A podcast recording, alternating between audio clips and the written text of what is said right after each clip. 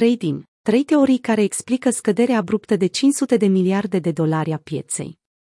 Piața cripto a pierdut peste 500 de miliarde din capitalizarea totală pe parcursul zilei de vineri, 21 ianuarie. Baia de sânge a condus la lichidări de peste 900 de milioane de dolari, pe măsură ce activele digitale de top au suferit scăderi masive. Bitcoin a scăzut sub nivelul crucial de suport de la 40.000, în timp ce Ethereum a pierdut, la rândul său, suportul de la 3.000 de dolari. În vreme ce participanții la piață discută dacă sfera cripto a intrat sau nu într-o etapă de bear market, mai multe teorii au ajuns pe internet pentru a explica scăderea. În articolul curent vom arunca o privire asupra a trei dintre aceste teorii, pe care mulți le consideră motivul scăderii. Măsurile rezervei federale împotriva inflației.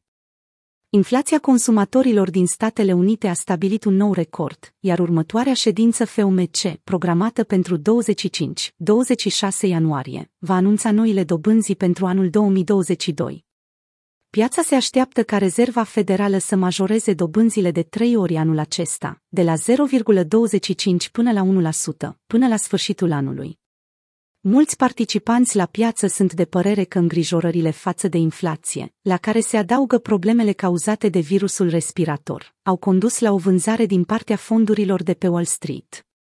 O teorie de pe Reddit sugerează că monedele digitale au fost create pentru a ascunde inflația activelor, pe măsură ce au creat o nouă conductă, pe unde lichiditatea dolarului american poate trece pentru a infla un alt activ. Utilizatorul a scris, Cripto creează vehiculul perfect pentru tranzacționare pe termen scurt, înainte de a deveni țapul ispășitor pentru orice creș se instaurează pe piață.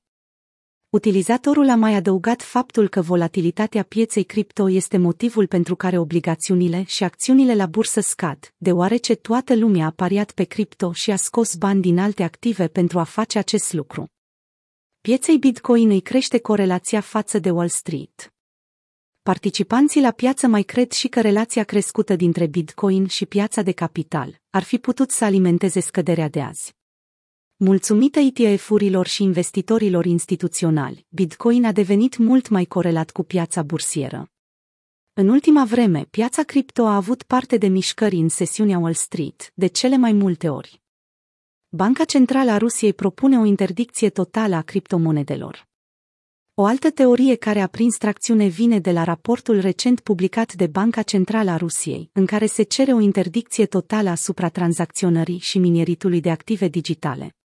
După cum am raportat ieri, Banca Centrală a Rusiei a comparat Bitcoin cu o schemă piramidală și a cerut interdicția acestuia pe teritoriul țării. De asemenea, Banca Centrală a mai avertizat că sfera cripto ar putea să reprezinte un risc pentru suveranitatea financiară a țării. Rusia a devenit al treilea cel mai important jucător din lume, din punct de vedere al ratei de hash cu care contribuie la rețea.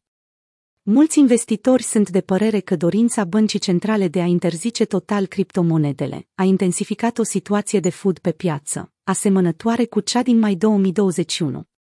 Prima scădere majoră a anului 2022 a stabilit o petrecere a urșilor în piața cripto, însă traderii veterani continuă să apere strategia de hold, deoarece retragerile de 30% sunt normale într-un bull market.